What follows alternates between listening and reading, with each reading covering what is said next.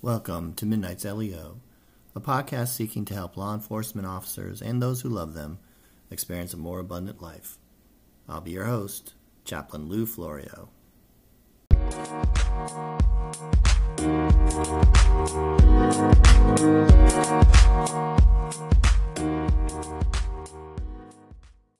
Welcome back. Thanks for joining us for this episode, which I'm calling Idealist, Skeptic, Cynic, Scoffer, or Fool. Which one are you? You see, the topic of idealism and cynicism come up a lot in law enforcement circles, often as if they are opposites. I think there's a better way to look at it. Now, as I've started to line up interviews and consider topics for this podcast, I'm reminded how law enforcement is truly a subgroup of the larger society. In sociology, a subgroup is two or more humans who interact and share similar characteristics. A subgroup might be temporary, such as people bonding while waiting at a bus stop, or as they face a similar but passing problem, such as lines of the Department of Motor Vehicles. Yet when people share the same social function or status, or cultural, ethnic, or racial identities and challenges that can come with those, those special bonds might become more profound and lasting. As a social subgroup grows in a sense of unity, both positive and negative communal behavior patterns and outlooks can result. For example, look at law enforcement. Most officers view themselves as set apart from others in their community due to the special nature and challenges of their shared vocation. Over time, they might start to isolate from those outside their law enforcement group. This might not be intentional. Perhaps they feel tired of answering what they view as stupid questions about policing, or grow tired of hearing about another cop who gave someone a ticket 10 years ago while attending a party. And as we've seen recently, much as in the 60s and 70s, some people can lump all of law enforcement together and therefore hate all those associated with law enforcement. The all cops are bastards crowd. These kind of people have always been around, but at times of social turmoil and disorganization, they can feel more safe about coming to the fore with their opinions, if not even attacks. Negative consequences at such times are less likely for them.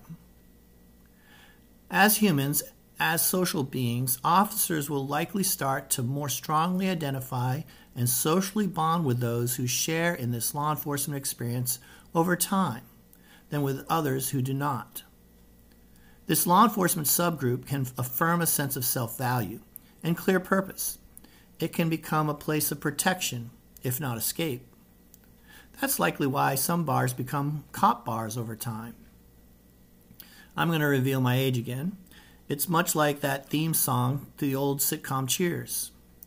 Sometimes you want to go where everybody knows your name, and they're always glad you came. You want to be where you can see our troubles are all the same. So, on one hand, subgroups or subcultures can be positive. They create a place of refuge and strength.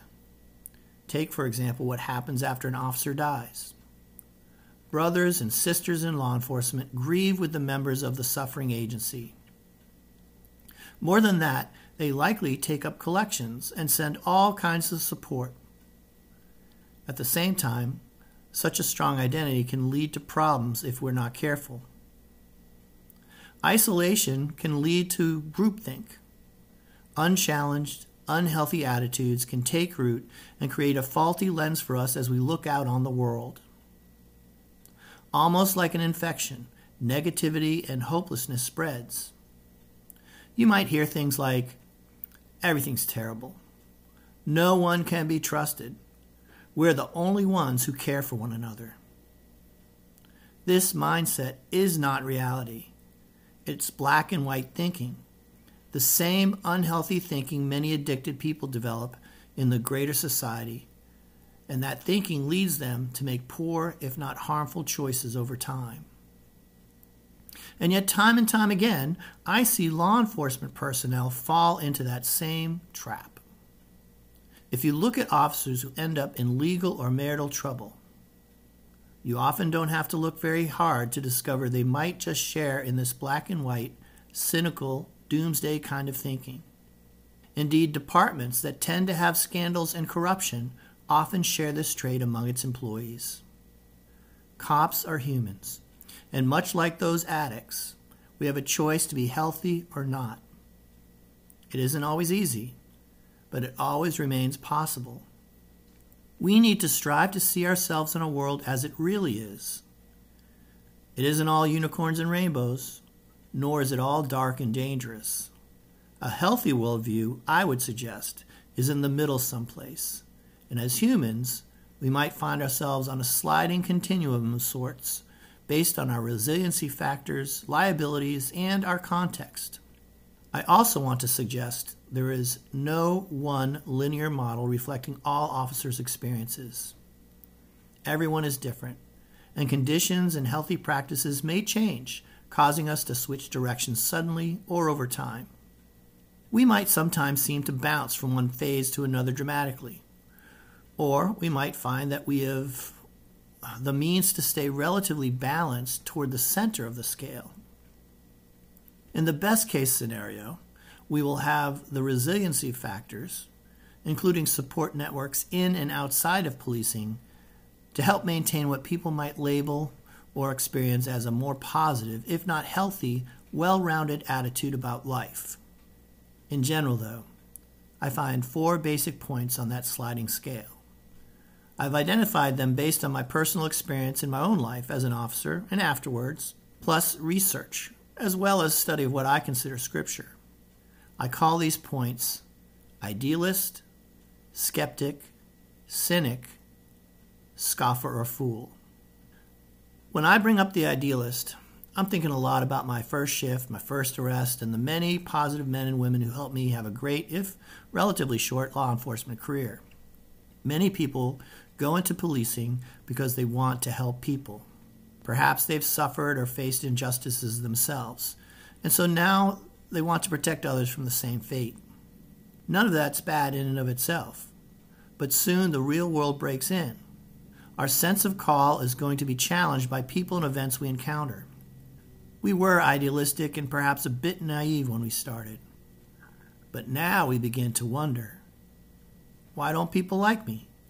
Why won't they respect me? I'm here to help. Yet after a few weeks or less, we start to discover the truth.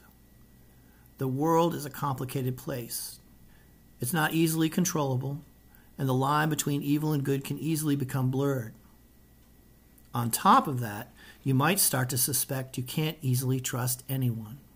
You can arrive on a scene to help someone who is injured and be met by insults, rocks, and bottles, or worse day after day, facing people who might deceive you, witnessing great suffering, well, all that can wear you down. It can begin to defeat that idealism and transform it into something else, and that can be for good or for ill. I would suggest that a healthy skepticism is an answer to this conundrum. Most faith traditions, Christian or not, understand we live in an imperfect world with imperfect people in my tradition, Martin Luther used to talk about people being bent inwards upon themselves. We all tend to be selfish, or at least struggle with selfishness. If you're a member of the Abrahamic faith traditions, and by that I mean Jewish, Christian, or Islamic, we often talk about this as a fallen world experience. And so, as a person in a fallen world, I recognize that even people who love me might fail me at times, just as I might fail them. We're only human after all. We can do everything right in such a world, but raindrops and sunlight fall on the just and unjust alike. Bad things can happen to good people.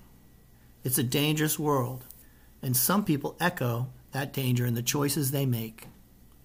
But other choices are possible. Some people can be trusted. Some people will even actually do their best to try to love you. And so, being a healthy skeptic, like a scientist, we observe and test. We don't have to trust people suddenly or blindly, even as we can hope for the best. We can take proper safety precautions and be ready for things to break bad, but we don't have to be on hyper alert all the time. We can still sit facing the doorways at restaurants. We can be aware of people and, and where they keep their hands. We can keep proper distances from people as we talk to them and look for the exits as we enter into a room for safety. We can even ask for backup. But we don't have to assume everyone is evil. A healthy skeptic in my construct is a person that knows evil exists in the world, but they aren't themselves consumed by it or fear such evil. They know and trust good exists in the world too starting within their own life. Another stop in this sliding continuum is the cynic. Some people suggest cynicism promotes safety. Yet again, I would identify for our purposes that a healthy skepticism and cynicism is not the same thing. We're talking of modern cynicism, not the Greco Roman philosophical approach here. An online article in Psychology Today explains it pretty well. Cynicism acquired its modern meaning in the course of the 18th and early 19th centuries, stripping ancient cynicism of most of its tenets and retaining only the cynic propensity to puncture people's pretensions.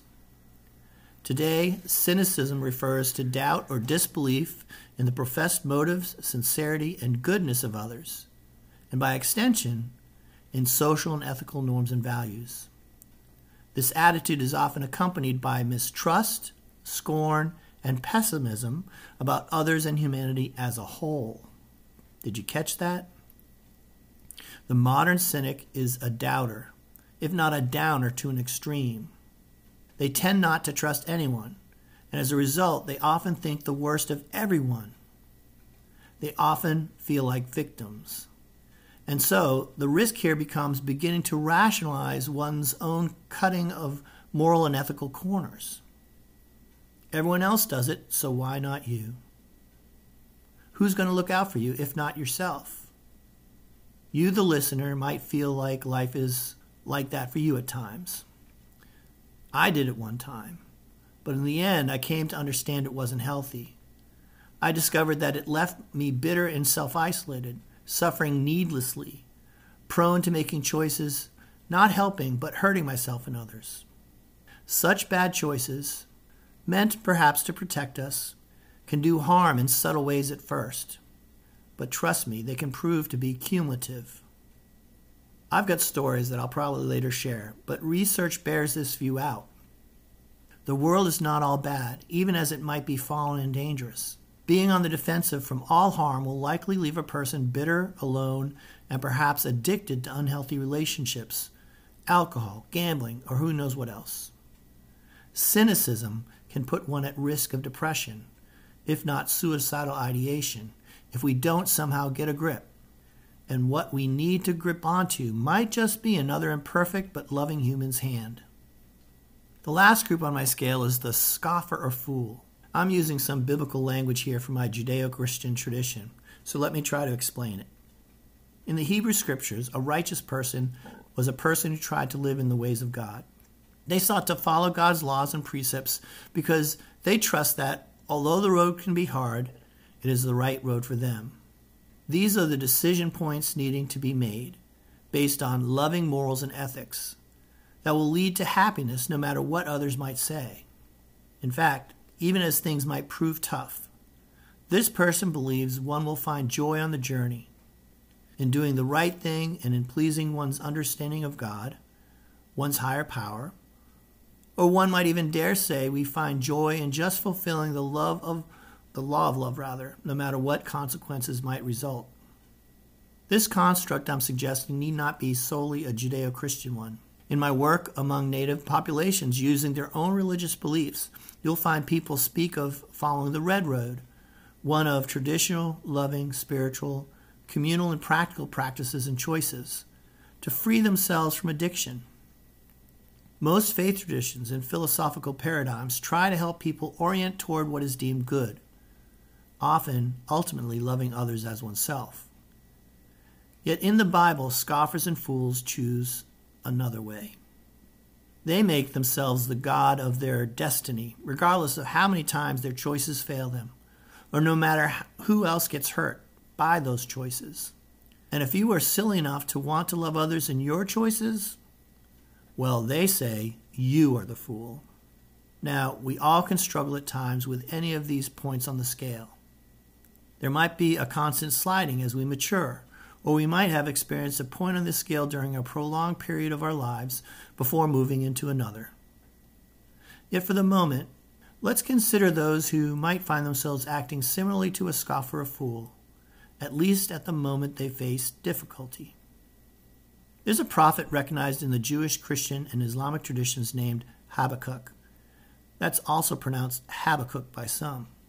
We don't know a great deal about him, but as he was called to represent God amidst the foolish people, people rejecting a life of love, as I just described, he struggled.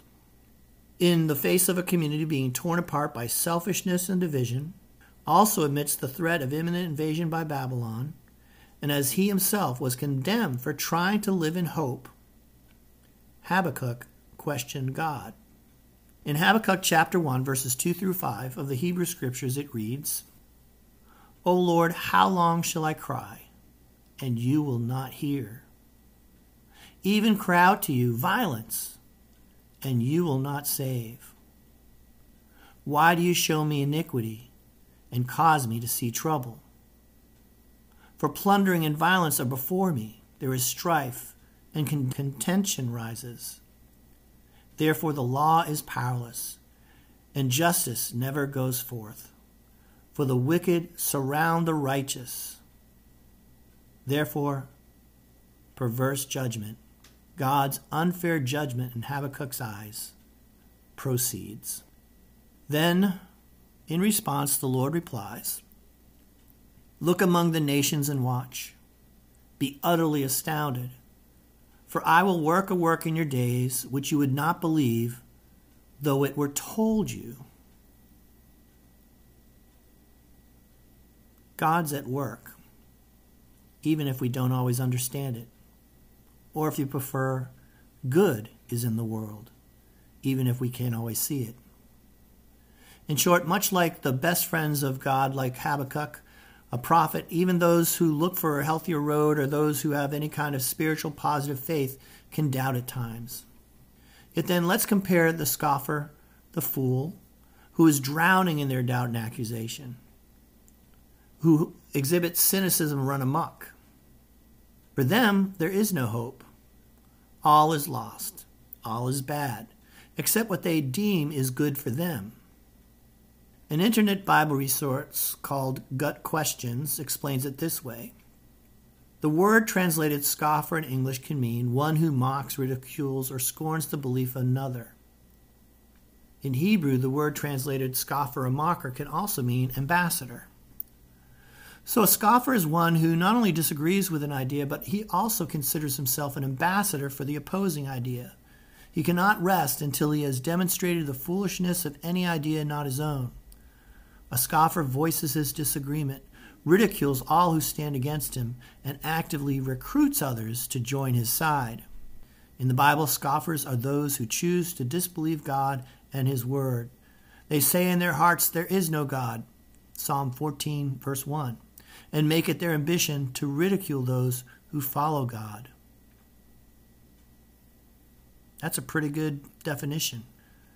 For our purposes, a scoffer is one who tends to ridicule, if not hate, those who they deem are against them. Often anyone, no matter their faith or not, who dares believe goodness can exist in the world, and even further dares to desire to act like it exists in the world. Unfortunately, I've run into too many of these within the law enforcement community. If an officer or other first responder, I expect you can think of a few candidates too. Yet, with all that said, not even the scoffer or fool need remain stuck. No matter who we are or what period of life we might be going through, wherever we might be on the scale, help remains always available. When I ran into trouble as a cop a few years in, other more senior and mature officers, including some in the administration, noticed something was up, and they tried to help and encourage me. They pointed me to resources and acted as my friend. These officers actually helped me become who I am today, although nothing so grand was their intention. Yet they did help, so I always give God thanks for them and my experiences.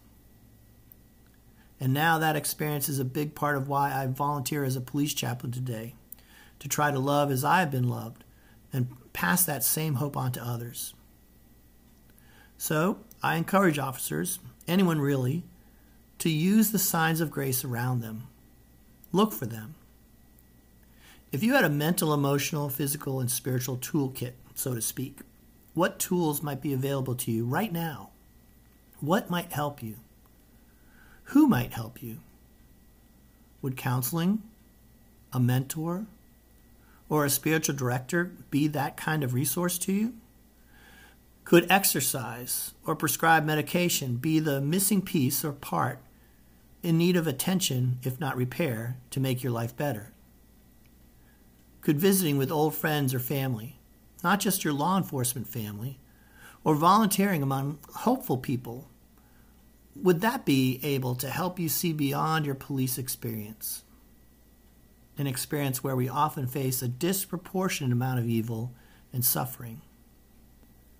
There's a wide variety of methodologies out there, as well as people, that are available through your employee assistance program, wellness team, chaplains, local faith communities, fellowship societies, and among family and friends. These people are out there ready to help you and support you in becoming and staying at your best. And if you try something and it isn't a great fit, try something else or reach out to another expert in the field or in the community of faith or among your friends, whatever you like. Options always exist, and you never need get stuck. People do want to love and support you in this very difficult profession. That's why I'm here and why I made this podcast. If this podcast were only to help you and no one else, for me, that would be well worth all of my time and effort. You are worth it. And what you do in service matters to the world. If this episode has brought up any thoughts or questions you would like to share with me, please do write me at midnightsleo at gmail.com. That's midnightsleo at gmail.com. Until next time, stay safe, do some good, and I hope to see you again soon.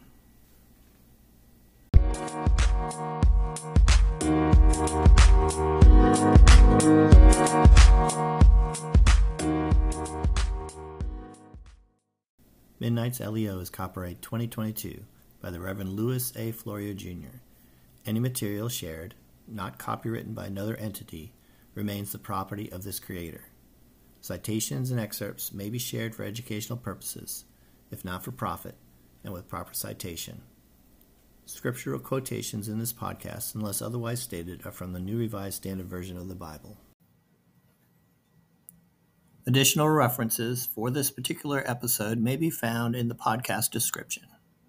If you have any additional questions, please contact the producer of this podcast.